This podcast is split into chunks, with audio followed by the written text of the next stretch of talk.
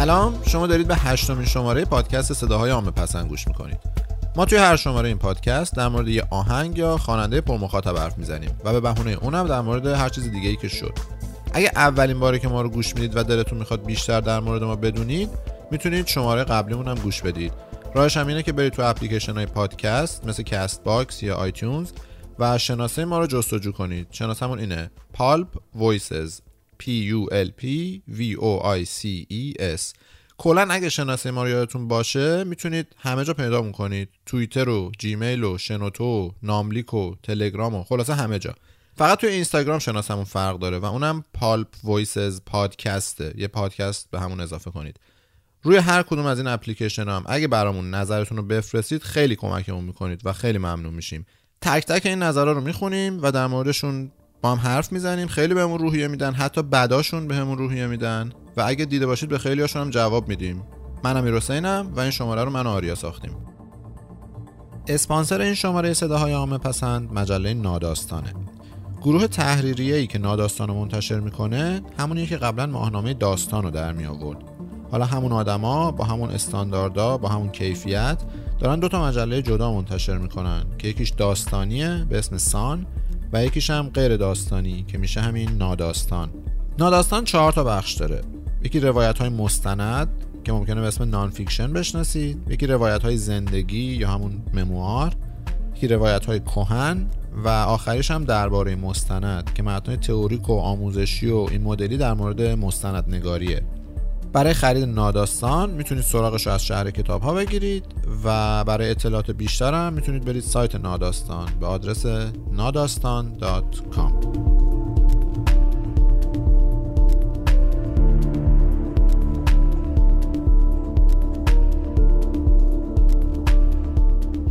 خب دوباره بین این شماره و شماره قبلی فاصله افتاد و در نتیجه کلی آهنگ جدید منتشر شد. من فقط امیدوارم چیزی رو از قلم نندازیم. یکم می‌خوایم مثل قبل راجع به اخبار موسیقی رپ صحبت کنیم. اولین چیزی که همون نزدیک های شماره هفت ما منتشر شد و حتی می‌تونستیم راجبش حرف بزنیم ولی دیگه لب مرزی شده بود آهنگ شقایق از جیداله. که چطور بود آهنگ؟ ببین موضوعش این بود که برای خواهرش خونده بود یعنی داشت نه مثلا هدیه فرض کن به خواهرش بود به اسم شقایق. آها.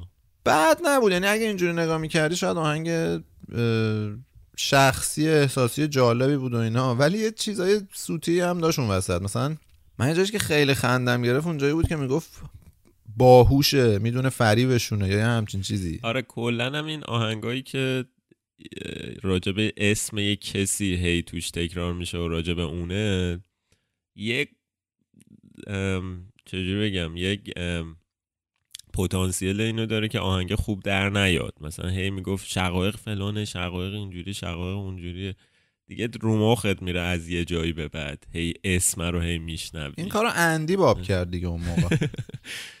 آره دیگه. بعد دیگه همه اون پاپای لس آنجلسی هم نسترن و نمی‌دونم همه دونه دونه داشتن دیگه. بعد آره. یه خبر مهم دیگه به نظرم کنسرت تتلو تو گرجستان بود. آخ آخ. که خیلی هواشی ایجاد کرد. مثلا کارهایی که کرده بود و اینا. حالا من ممکنه خوشم نیاد از اون کارا. ولی آقا وقتی تو میری کنسرت تتلو می‌دونی که کنسرت کی داری میری. من خیلی نمیفهمیدم چرا همه شوکه شدن و اینا. آقا تتلو دیگه چیز جدیدی رو نکرد که. این آدم همیشه همین بوده. آره یکی از چیزهایی که فکر کنم باعث شد خیلی شوکه کننده باشه اون کنسرت این بود که تا حالا توی هیچ کنسرتی بین این همه آدم سابقه نداشت بین کنسرت های فارسی زبان یعنی که یکی بیاد همچی حرفایی بزنه و همچین کارایی بکنه. من خودم که اولین بار داشتم تیکه تیکه می‌دیدم منم اینجوری شدم. یعنی حالم گرفته شد. گفتم بابا آخه مثلا جلوی مادرش و جلوی بچه و اینا این چه کاری می‌کنه آدم؟ ببین نمی‌دونم. حالا گذشته از اینا به نظر من از نظر فنی کنسرت خوبی بود واقعا. بد نبود آره. چه از نظر صدا و یه ارکستری داشت و چه از نظر حتی تصویربرداری به نظرم حرفه‌ای بود. آره نسبت به بقیه کنسرت های ایرانی میشه گفت بالاها بود. آره. انقدر کنسرت های ایرانی داغونن انقدر استاندارد پایینه کلا ولی و نکتهش هم این بود که لبخونی نمی‌کرد صدای خودش بود. صدای خودش هم خوبه حجم نسبتا خوبی داره بین خواننده های پاپ و هیپ هاپ و اینا. دیگه خبر بعد دو تا آلبوم منتشر شد. یکی آلبوم مکتب شب تهم بود که قبل عید هف... هر دو روز یه بار یه آهنگش رو منتشر می‌کرد به اسم اونو من نشیدم چطور؟ ببین اینجوری نیست که همه آهنگاشو خوشت بیاد احتمالا. و این- ولی تهم جالبه برام. یعنی اینکه خیلی وقت می‌ذاره سر کارش. یعنی برای هر آهنگش برای هر کارش شخصیت قائله و اینا. آها. چه برای طراحی جلد آهنگی سری شخصیت حتی ساخته تو آهنگاشو. یه چیزی به نام قبیله دگران داره و چند تا کاراکتر داره. و خیلی از اینش من خوشم میاد. گزیده کار و اینا. آره. و توی این آهنگ توی این آلبومم اه، میگم نمی‌تونم حتی یه آهنگش رو به طور خاص بگم میگم این عالیه. یه ولی یه کلیت آره. خوبی داره یعنی آلبومه واقعا. اینش خوبه. یعنی یه تم خاص داره و چند نظر موسیقی چند نظر تصویری چند نظر شعری. هم خیلی خاصه. واقعا واقعا هنرمند خاصیه تو زیر زمینی ها خاصترینه حتی می‌تونم بگم. با بقیه هم داره توش فیت و اینا یا فقط خودش اه، نه فقط خودشه تا جایی که یادمه. آ- آهنگ تکلیف ولی به نظرم جز خوباش بود. آها. حالا میشه کمشو گوش بدیم. تکلیف اون کسی که بد کردی باش. چی میشه؟ اون که خوبه تو خواست و سد کردی راشو. چی میشه؟ چی میشه که میدی از دستگاه دوستات تو چی میشه که تقریبا قریبا یه روز با تو؟ تو میگی قصد فقط کمک بوده همیشه ولی وقتی احتیاج بود بهت نبودی اونجا تو. نبودی اونجا. گفتی پر میشه زود جاشون. نبودی اونجا. فکر کردی پر میشه زود جاشون پدر باور بهت داره اگه پس رفت نکنی. مادر نگران قرص و مخد مصرف نکنی. تیمت می‌دونم بهترینی باید دست از کم کنی. فکر کنی قبل از تا بعد. آلبوم دیگه ای که اومد جوونی بود که خیلی ها توش بودن سوگند بود لیتو بود وانتونز خشایار اسار خلصه و یه سری اسمای غیر معروف تر نظرت چی بود تو؟ خوشت اومد من گوش؟ دادم کلیت قضیه رو. یه ذره به نظرم رادیو جوان انگار می‌خواست که واسه سال نو مثلا همه رو جمع کنه و با این تم یه چیزی درست کنه. انگار خیلی از کارا هول هولی و سریع انگار مثلا انجام شده بود. آره کاملا موافقم. از اینایی که یه آدم سرمایه گذار نشسته میگه ببین می‌خوام یه آلبوم جوون پسند باشه اسمش هم می‌ذاریم. به هم نگاه می‌کنن جوونی. آره یکم اینجوری بود. ضعیف بود یعنی آلبوم خیلی بدی بود. من حتی نمی‌تونم بگم آهنگ خیلی خوبی توش شنیدم. منم نه. منم نشیدم واقعا. ولی یه چند تا خواننده دختر معرفی شدن و شاید یه جورایی پررنگتر شدن تو این آلبوم. مثل آنیتا بود. بعد خب سوگندم که قبلا کار می‌کرد آهنگ داده البته آنیتا هم قبلا با خود لیتو خونده بود. یعنی آره. ولی آره همین که میگی یعنی پررنگتر پررنگتر شد، آره.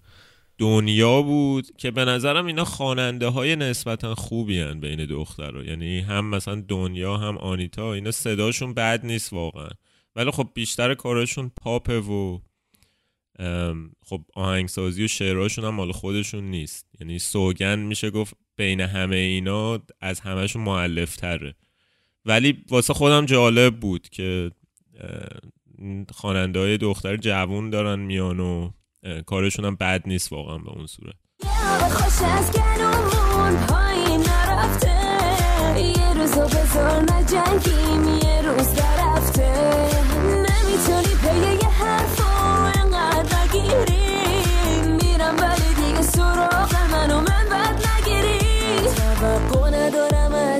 مثل تو کوتا بیاد دل تو کوتا بیاد بیاد لج و لج بازی چیزیه که هست میونه بازیات. تو خودت با خودت نمی‌سازی. به خوش از گلومون پایین نرفته. بقیهشون هم که چیز خاصی نبود به اون صورت. یعنی خلصه و خشایار اسعار هم یه استاندارد نسبتا خوبی بود. خبر بعدی آهنگ و کلیپ ساسی مانکنه به اسم جنتلمن.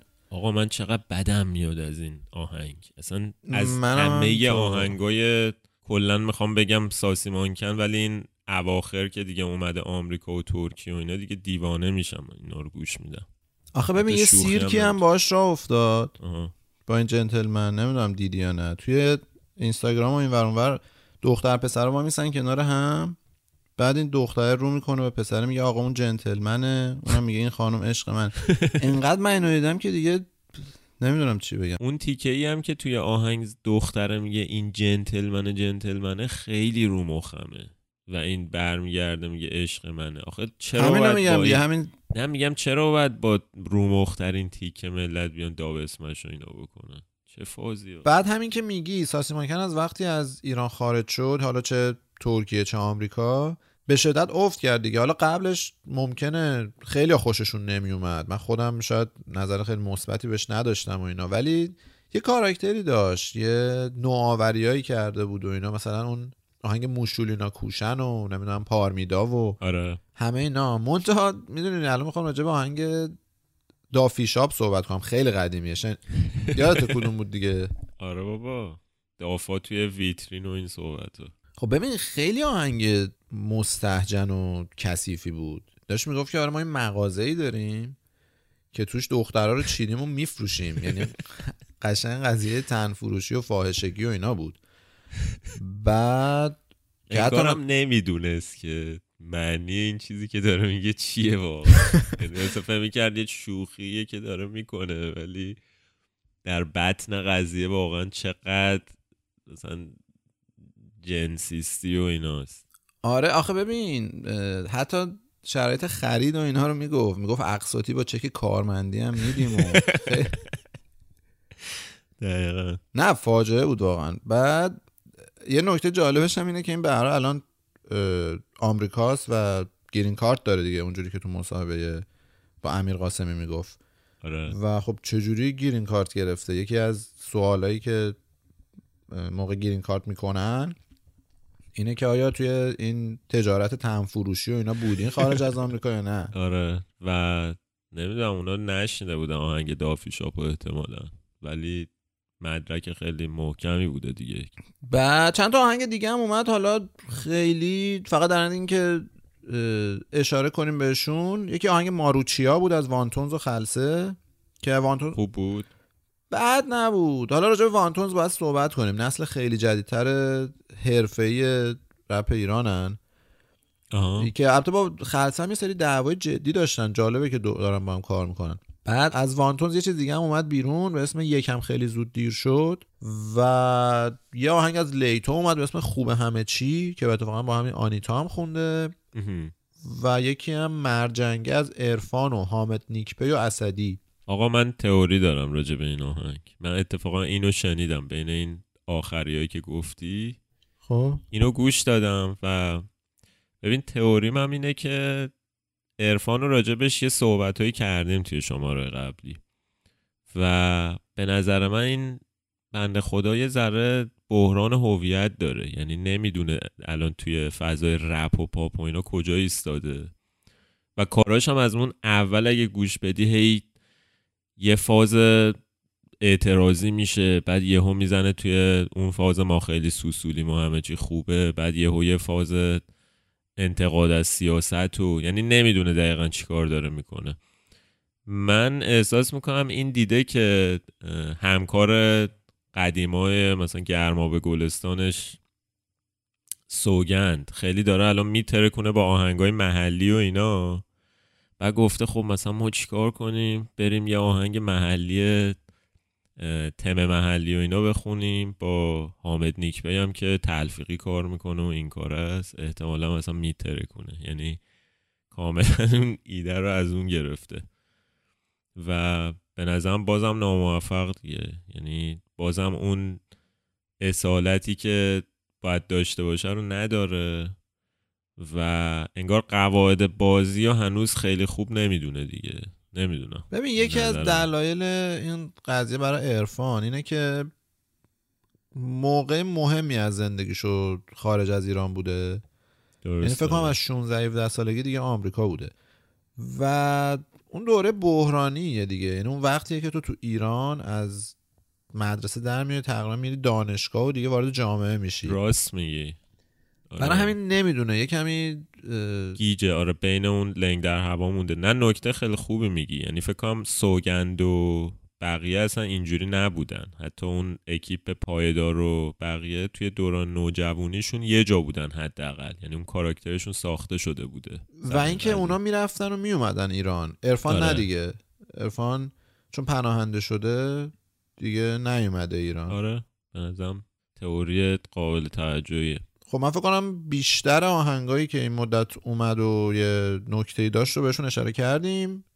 دیگه می‌تونیم بریم سر بحث اصلی این شماره.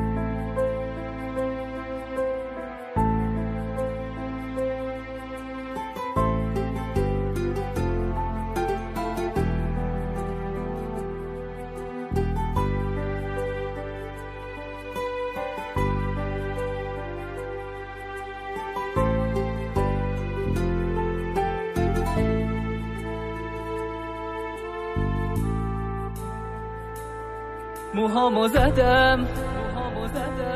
بهم میاد.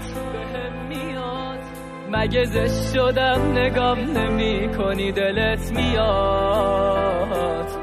دارم میرم. واسه دو سال. ازم خدافزی نکن. اشکم در میاد. خدا حافظ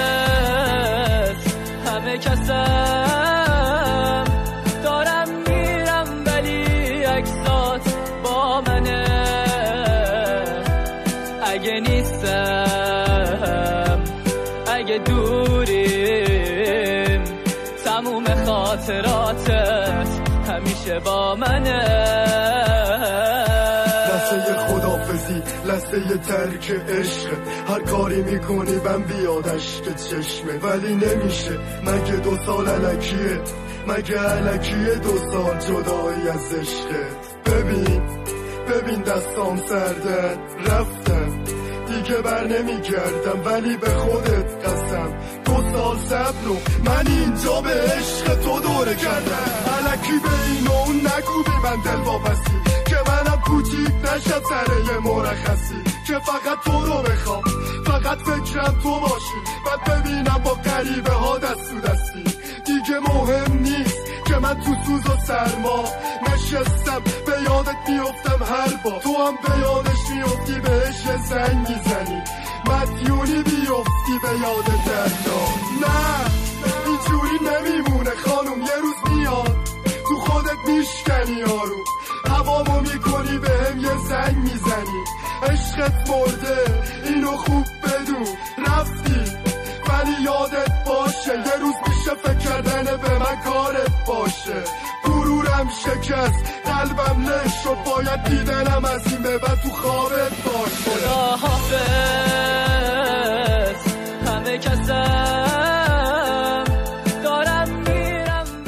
شماره آهنگیه به اسم خدمت از میلاد راستاد و امیر ای اچ که حدود دو سال پیش منتشر شد. میلاد راستاد و امیر ای اچ خواننده‌های معروفی نیستن ولی ممکنه آهنگ خدمتشون به گوشتون خورده باشه. شماره قبل در مورد این صحبت کردیم که چجوری سروش هیچکس با انتخاب یه موضوع مناسب تونست آهنگ اختلاف رو معروف کنه. برای آهنگ خدمت هم تقریبا همین اتفاق افتاده چون موضوعش سربازیه و مخاطبای بالقوهش هم میشه گفت کل ایرانن. چون پسری که میره سربازی کل خانوادش درگیر قضیه میشن. جالبه که یه موجی هم با انتشار خدمت را افتاد. اونم این که یه سری ویدیو هست که آهنگ خدمت داره پخش میشه. بعد پسر نشسته رو صندلی دخترم یه ماشین اصلاح گرفته دستش و شروع می‌کنه موهای پسره رو از ته زدن و وسطاش یهو همه به گریه میفتن من اقلا ده مدل مختلف این ویدیو رو دیدم.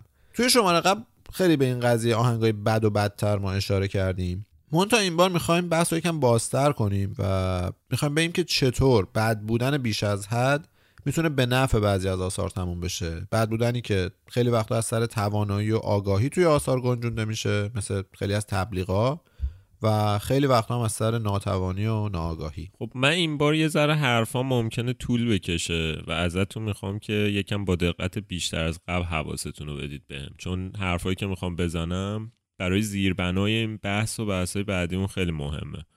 من تمام سعی خودم می‌کنم که خیلی سریع این قضیه رو باز کنم و یه جوری باشه که حوصله سربر نشه واسهتون. و اون وسط هم یه سری مثالای موزیکی بیاد که تنوع هم ایجاد بشه. اگه یادتون باشه توی اپیزود یک یا اپیزود نازگل من یه حرفایی زدم در مورد اینکه زاویه دید شخصی من اینه که بین اثر بد و بدتر من اثر بدتر رو دوست دارم. و این رو هم کاملا صادقانه میگم و اثر باحال بازی نیست. چیزایی که در ادامه می‌خوام بگم تئوریزه کردن این حرف میشه به نوعی و کمی حالت تز داره.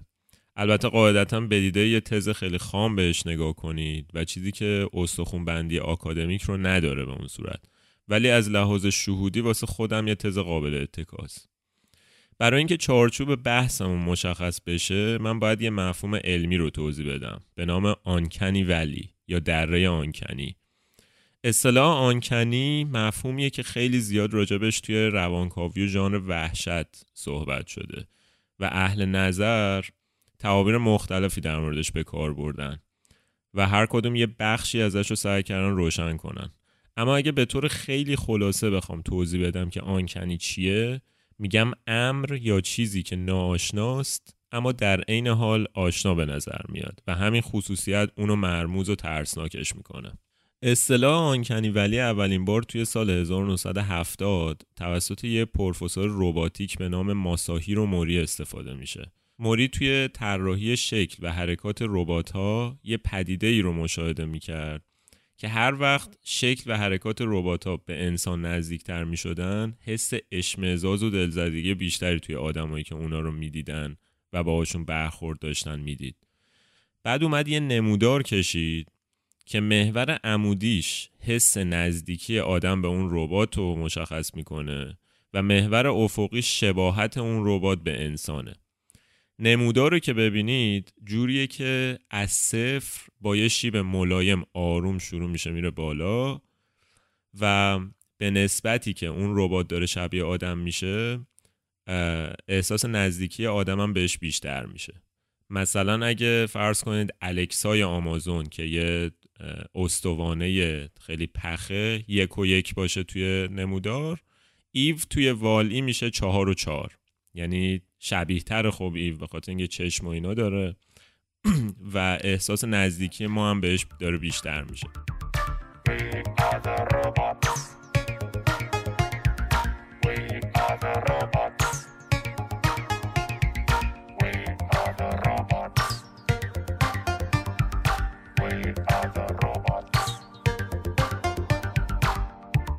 این شیب همینجوری ملایم میره بالا. جایی که شباهت خیلی نزدیک به انسان داره میشه.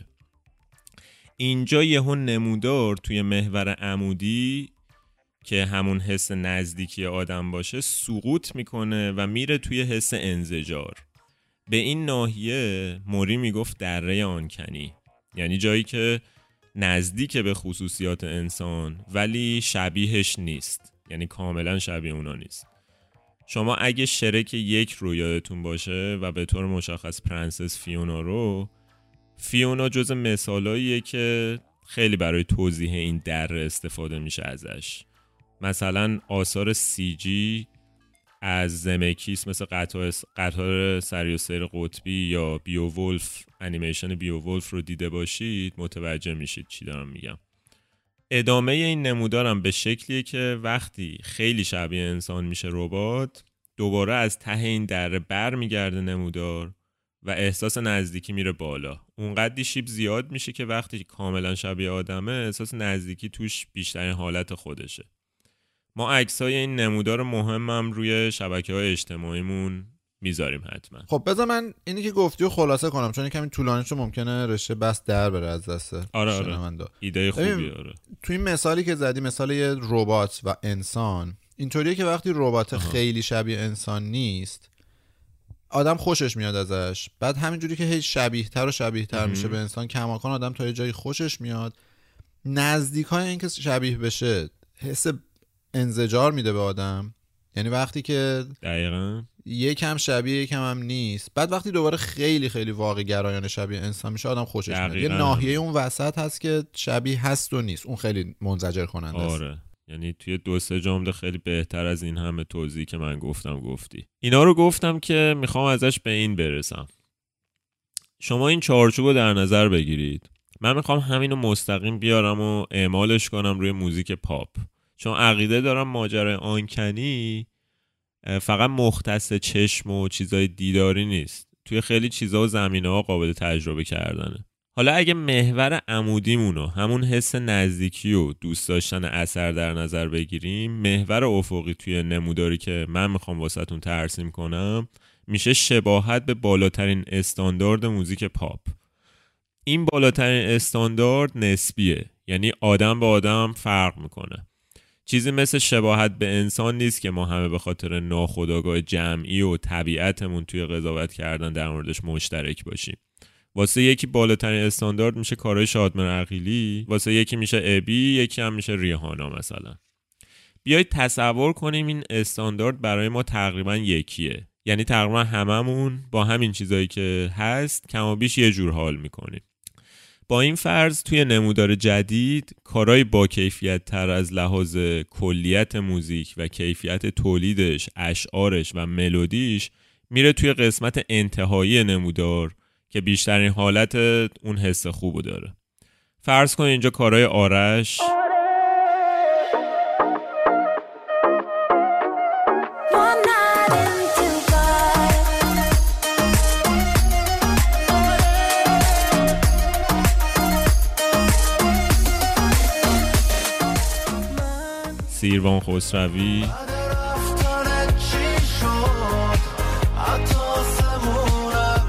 شد می‌دونم و امثال اینا رو داریم. یه پرانتز باز کنم البته که کارای هر دوی اینا اتفاقا بیشترشون کپی برداری عین به عین از کارهای موفق خارجیه. ولی خب میشه گفت کپی کارهای خوبی هن. و بحث اینجا اصلا سر این نیست. سر کیفیت کلی اثره. پرانتز بسته. یکم پایینتر توی منحنی کیفیت و حس خوب میشه مثلا کارای کامیار. اصلا یه وزیر چه دیدنی دیدن تو. واسم رویایی موندن. و کامران دوست داری؟ می‌خوای بهش تکیه کنی؟ بگی که همینجوری میایم پایین و اینجا کم کم میفتیم توی اون دره که ازش صحبت کردم. جایی که کیفیت آثار نسبت به اون انتهایی خیلی پایین اومده و حس خوب آدم هم نسبت بهشون خیلی خیلی پایین تر اومده. چون انگار که یه رگه هایی و تلاش از اون آثار پاپ کلیشه با کیفیت رو توشون میشه دید ولی با این حال حس ناآشنایی دارن. به عقیده من آثار مثل خدمت تعلق دارم به این دره. باز به عقیده من این خصوصیت این کارا رو خیلی متمایز می‌کنه و بهشون یه کاراکتری میده. اینا در واقع کارایی هن که اونقدری بدن که بد بودن توشون به یه کیفیت تبدیل شده و یه حس غریبی و با شدت های بالا القا می‌کنه تو آدم. شما مثلا اگه توی همون نمودار آنکنی ولی قدر مطلق اون چیزای کف دره رو بگیرید می‌بینید که از مقدار بقیه جای توی نمودار که بالا حتی بالاتر می‌زنن. خب این قسمت اولیه بحثیه که دارم. همیشه با منه. دوباره من. این دفعه با لباس خدمت این دفعه با لباس غیرت. نشستم تو فکر گذشتم مگه قسمت ندادم که با هم بمون. حالا تو نبوده منم و بیچاره ریه ها. دود می‌کنم عشق تو کام پشت کام. پیر شدم. هیچی نمونده ازم. یه روز می‌بینی که این مرد شده تمون ناکام. رو برجک تو فکر جاهایی که بودی بیزش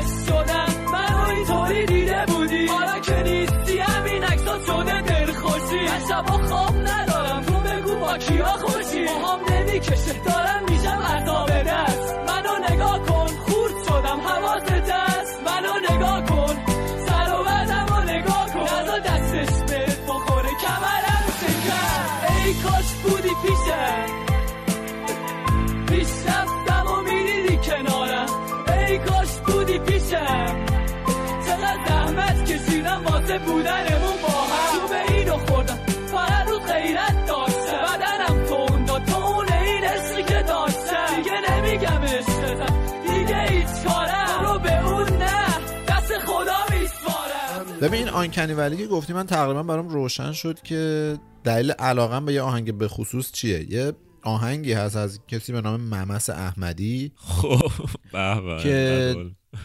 می‌دونی کدوم دیگه. این توی آره. یه عروسی توی شمال داره یه آهنگی رو می‌خونه که آهنگ آدم فروش شاد مهرقیلیه. آره. ببین شعری که می‌خونه ولی اون نیست. معلوم نیست چیه. مثلا میگه من آدم خوبی به من به خاطر تو بد به من. خیلی جالبه. یعنی هم آشناه هم اون نیست. به نظرم تو نقطه اوج قبل از شباهت. واسطه. اتفاقا اون خیلی نکته اون خیلی مثال خوبیه. واسه اینکه اون کیفیت ضبط آهنگ و اون کسی که پشت ارگ نشسته و داره آهنگ رو می‌سازه اونم خیلی جای بحث داره. یعنی یه آهنگ پاپ تکنو ترنستوریه که اصلا شبیه به هیچی نیست. یعنی فقط مختص اون ناحیه توی شمال ایرانه. و اون آدمی که پشت ارگه انگار.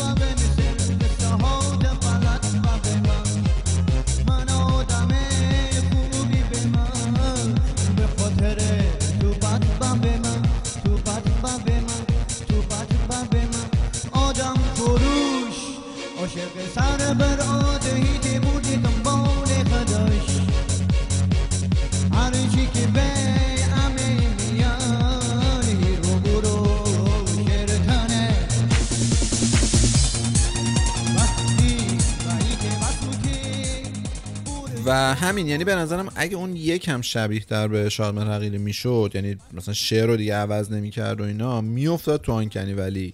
و من دیگه اینجوری خوشم نمیومد ازش. ولی من واقعا بعضی وقتا این آهنگو می‌ذارم جدی گوش میدم. خیلی خوبه. آره من می‌تونم بگم حتی ممکنه این توی آنکنی ولی باشه واسه آدم. ولی نکته اینه که اون حس عشق که ازش صحبت کردیم باز چیزی نیست که آدم لزوم ازش فراری باشه. ممکنه واسه مخاطب عام یه حس بدی رو درست کنه.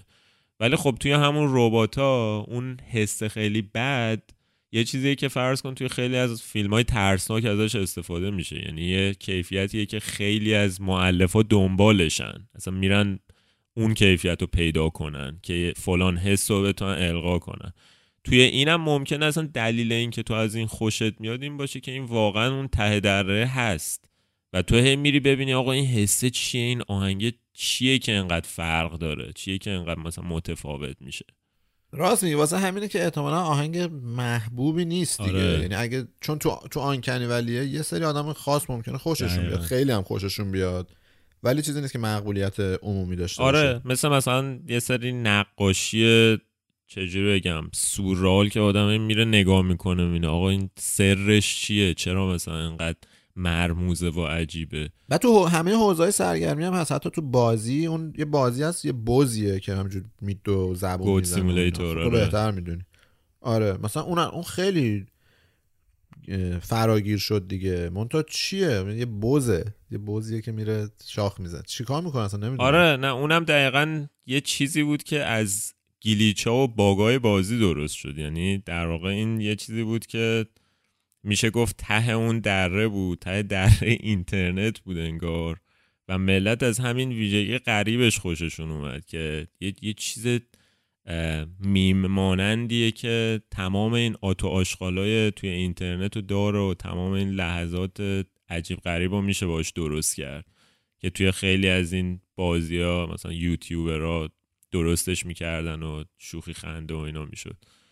و آره اتفاقا اونم خیلی مثال جالبیه. و میشه کاملا تعمیم داد اینو به همه قسمت های هنر رو سرگرم. قبول دارم. من حالا باز دوباره دو تیکه مونده به این بحثم که اضافه کنم. ولی واسه اینکه ریتم این شماره حفظ بشه تو نظریات تو بگو چیزایی که قرار بگی و بگو و من همینجوری بعدش اضافه می‌کنم. ببین من می‌خوام به بهونه خدمت در مورد شاخه‌های مختلفی صحبت کنم که توی رپ ایران وجود داره. چون برای کسی که خیلی فاصله داره با این سبک موسیقی با رپ همه رپرها یه چیزن. یعنی سروش هیچکس فرقی با زد بازی نداره زد بازی فرقی با رضا پیشرو نداره رضا پیشرو هم فرقی با میلاد راستاد توی همین آهنگ خدمت. البته طبیعی هم هست این فکر. منتها جالبه که رپ ایران که خب غیر مجازه تو خودش بازی مجاز و غیر مجاز داره به یه تعبیری. حالا شاید بشه گفت اصلی و فرعی. برای اینکه منظورم رو برسونم یکم باید برگردم عقب و تاریخچه انتشار آهنگای رپ توی ایران رو تعریف کنم. ماجرا اینه که همزمان با شکلگیری رپ ایران رپرها و حالا دوستاشون شروع کردن به ساختن یه سری سایت اینترنتی واسه انتشار این آهنگا. معروف هم یکی رپفا بود یکی بیا تو رپ. بعد سیستم هم اینطوری بود که تو به عنوان رپر تازه کار بعد به اینا پول می‌دادی که آهنگ تو بزنن روی سایت. اگه در حد هیچکس و زدبازی و پیشرو و اینا هم معروف بودی که نیازی به پول نبود. اینا آهنگ جدید تو چه می‌خواستی چه نمیذاشتن رو سایت. و یکی دو پاراگراف هم مینوشتن ازش تعریف می‌کردن. منتها گفتم اگه رپر تازه کار بودی باید به اینا پول می‌دادی واسه انتشار آهنگت. منتها قضیه انقدر ساده نبود. اینا یه لیست قیمت داشتن. من اون موقع یادم لیست قیمت رپفا رو در آورده بودم یه جایی پیدا کرده بودم. بعد اینطوری بود که می‌گفت پست عادی یه خطی 50 هزار که قالب استاندارش هم این بود. آهنگ جدید از فلانی پیشنهاد می‌کنم گوش بدید. همین همین یه جمله. بعد اگه اسم خواننده آهنگو بولد می‌کرد ده هزار تومن می‌رفت روش. مثلا می‌گفت آهنگ جدید از فلانی فلانی بولد حالا اسم آهنگم مینوشت. این این هر کدوم بولد می‌شد ده هزار تومن می‌گرفت ازت باز. اگه قرمز و بولد می‌کرد باز ده هزار تومن. می‌رفت روش یعنی اصلا یه به نظرت این کارا رو خود یاشار رپا می‌کرده یا بقیه ببین؟ سیاست گذاری که حتما با خود یاشار رپفا بود ولی اینکه حالا اجراش و اینا حتما با یه تیمی داشت رضا رپا یا سجاد داد رپ نه نه, نه واقعا یه کسایی داشتن و یاشار آه. رپفا بود نمیم کیکی رپفا و اینا هم توشون بودن یعنی یه سری نخودی هم بودن و اینا. جالب بود خلاصه یه دنیایی بود اون موقع. آره من یاد چیز افتادم ببخش خیلی بی ربط. یاد این سایت های دانلود افتادم ایرانیا که فکر می‌کردی سایت فقط یه نفره. بعد که می‌رفتی مثلا فلان بازی رو دانلود کنی می‌دیدی نوشته این آپلود شده توسط سجاد دات دانلود ها بعد اون یکی مثلا رضا دات دانلود ها بود.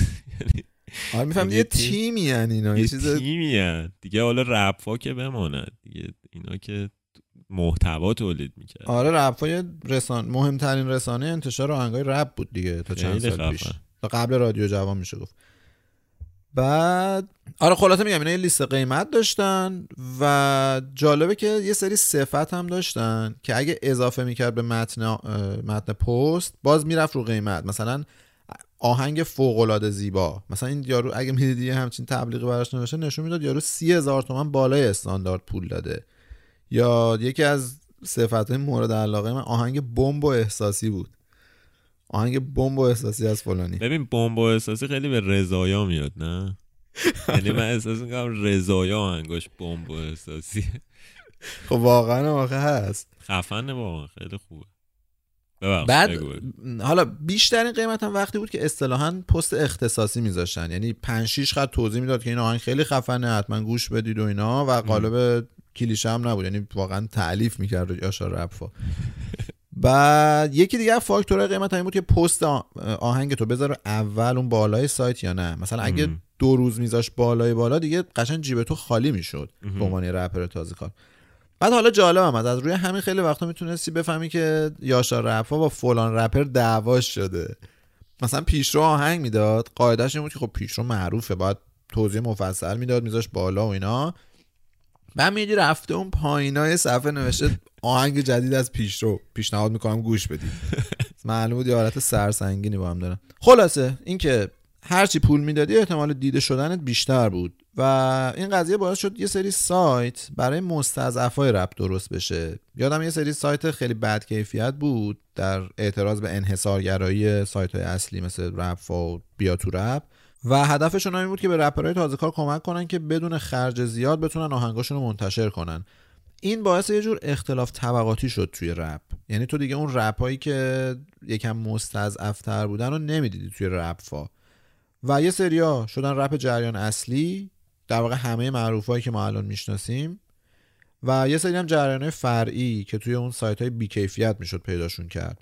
بعد که سایت و اپ رادیو جوان اومد اون جریان اصلی ها رو یه جورایی آورد زیر اسم خودش و اون شاخه رپ دیگه خیلی حالت رسمی پیدا کرد. به خصوص که رادیو جوان رسما تهیه کنندگی آهنگا و آلبوما و کلیپ ها اینا رو انجام می‌داد و میده و واسه خیلی از هنرمندا رسما درآمدزایی می‌کرد. و الی آخر این وسط اون شاخه مستضعفی رپ خیلی بیشتر از قبلا بهش ظلم شد. یعنی توی مجموعه نسبتا کوچیک رپ یه شکاف طبقاتی عجیب شکل گرفت.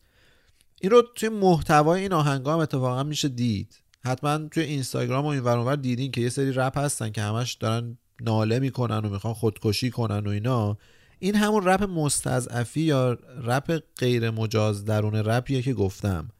صدایی که کمتر میشنویم. حتی کیفیت ضبط و ویژگی های فنی این آهنگا میشه تشخیص داد مال کدوم دستن. منتها قضیه اینه که مجاز و غیر مجاز توی رپ و دیگه وزارت ارشاد تعیین نمی‌کنه. پول داره این کار انجام میده. حالا همه اینا رو هم گفتم که تاش بگم آهنگ خدمت مال دسته رپ غیر مجازه. یعنی اون صداهایی که کمتر میشنویم کیفیتشون خوب نیست صدایی که دارن همش ناله می‌کنن. آره بحث جالبی بود.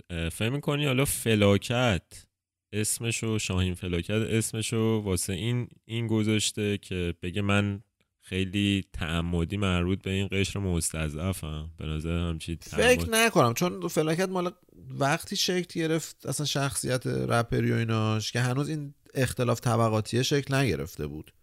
یعنی هنوز یه رپفایی بود که همه اینجوری در هم آهنگا رو می‌دادن میذاشتن. و جزو معروف هم بود اون موقع دیگه. فکر نکنم به نظرم یکم بعیده. من حالا یه چند تا چیز کوچیک مونده که بحثمو کامل بکنم در مورد همون آنکنی ولی. اول اینکه می‌خوام اون نموداری که واسهتون کشیدم و کامل ترش کنم. خیلی سریع این کار می‌کنم. همینطور که کیفیت اون آثار و نزدیکیشون به اون کارهای تکمیلتر و استانداردتر کمتر میشه از اون حس بد و مشمعز کننده باز کمتر میشه. و اون آثار رو به عنوان چیزهایی که می‌تونن حس خوب نسبتا معمولی تو اون ایجاد کنن می‌بینیم. مثلا فرض کنید جوادی استاری یا عباس قادری اونقدری از لحاظ کیفیت موسیقایی و تلاششون برای نزدیک بودن به استاندارد کمه که کلا حال می‌کنی باهاشون. یعنی جوری نیستن که اصلا با اون ایار کار استاندارد خیلی مقایسه بشن. یا مثلا این آهنگ از مهدی مجتبایی که خیلی هم گل کرد یه مدت به نام زمستون دمشگر. خدا سرد دمشگر زمین و مثل یک کرده دمشگر زمستون خدا سرد دمشگر زمین و مثل یک کرده دمشگر پایین تر که بیاید یعنی توی محور افقی که به سمت چپ برید چیزهای خیلی خیلی ساده تر می‌بینید. مثل مثلا سرودای توی بچگی مثل پاییزه و پاییزه که خب قاعدتا هم اونا آهنگای پاپن.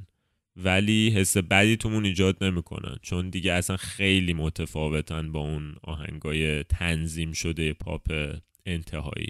برای اینکه کلیت بحث باز روشنتر بشه این آهنگو از مجید خرات و محسن یگانه به نام زندونی گوش کنید. محسن یگانه. مجید. زندونی دلش میگه پشت این درای بسته همه دیوار وجودش دلش از قصه شکسته. زندونی دلش می‌گیره.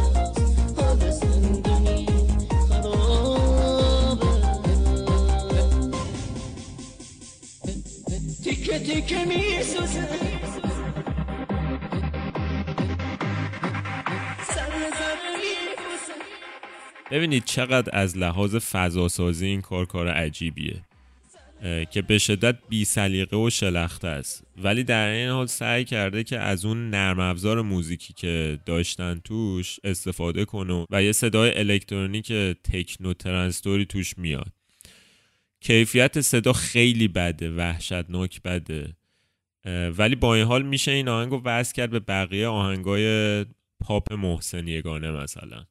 واسه همین یهو اون حس عجیب و ترسناک آشنا ولی ناآشنا رو میده. شما فکر کنید اگه قرار باشه که یه آهنگی فضای زندانای توی ایران و اون در و دیوار چرکی و بوی اون فضاها و جهان بینی و کشمکش درونی یه زندانی واقعی و توی زندان نشون بده به نظر من بهترین کاندیدا همین آهنگه. نه مثلا یه آهنگ راک معترض یا یه آهنگ ناین اینچ نیلز مثلا که خیلی بی ربط میشه به اون فضا. خب ببین من اول می‌خواستم یکم در مورد ضعفای بیان و شعر خدمتم حرف بزنم. یه لیست بلند بالا درست کردم. بعدم بلند بالای دیگه خیلی بلند بالاست. یعنی دیگه دیدم این کار نقض قرضه. وقتی که یه اثری خیلی با خوب فاصله داره و سر تا ایراده دیگه بی‌معنیه تو به ایراداشو بگی. اصلا فایده ای نداره این کار.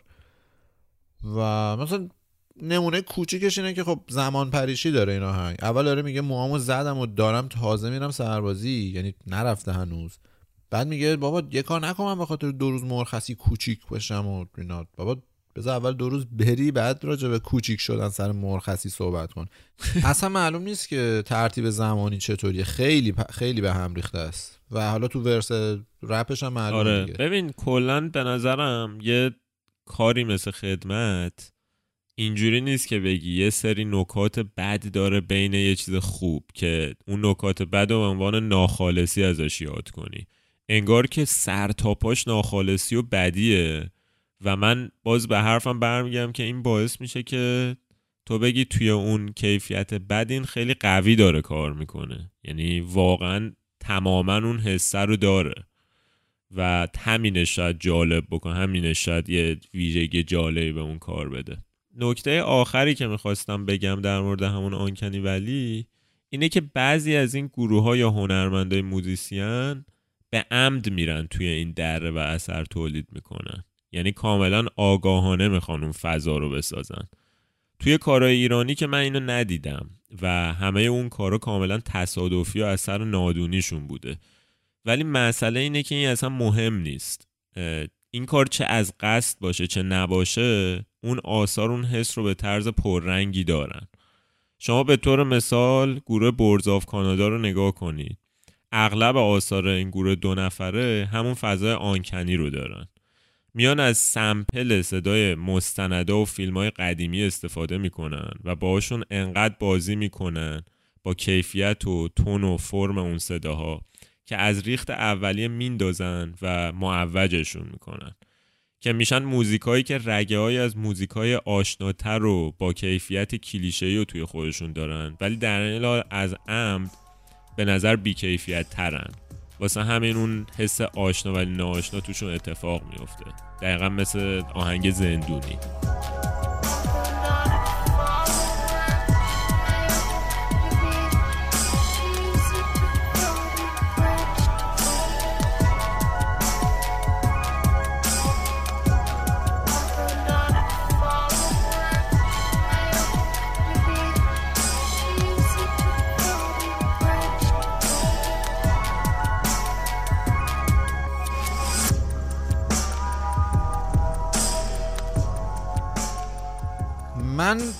فقط به عنوان نکته آخر یه چیزی هم بگم من به نظرم جالب رسید. اونم این که به نظرم خواننده خدمت نمی‌دونستن که دارن با دم شیر بازی می‌کنن سر انتشار این آهنگ. چون موضوع سربازی چه توی نشریات چه سینما تلویزیون و اینا جزو موارد امنیت ملی حساب میشه.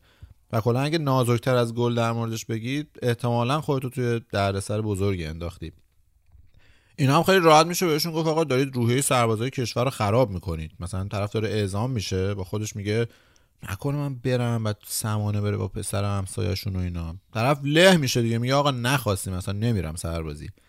بعد اتفاقا با یکی از بچه‌ها که الان سربازیه صحبت می‌کردم به شوخی بهش گفتم از آهنگ جاودان و تاثیرگذار خدمت چه خبر؟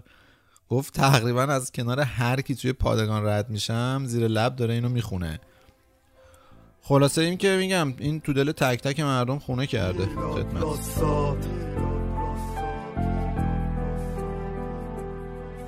امیره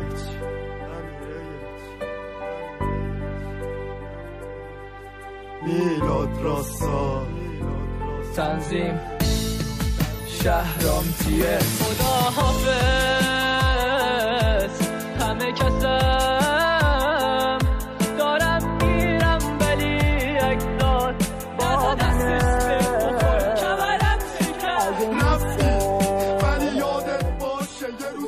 چیزی که شنیدید شماره هشتم صداهای عامه پسند بود با موضوع آهنگ خدمت که توش یکم در مورد تاریخچه انتشار آهنگای رپ حرف زدیم. به اضافه مفهوم آنکنی ولی توی هنر و سرگرمی.